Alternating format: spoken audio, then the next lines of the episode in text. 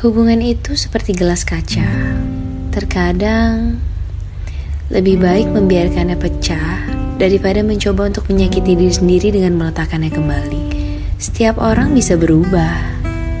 Dari yang sangat kamu sayangi, sekarang berubah menjadi seseorang yang mengecewakanmu. Aku membuat diriku sendiri sibuk dengan apa yang kulakukan.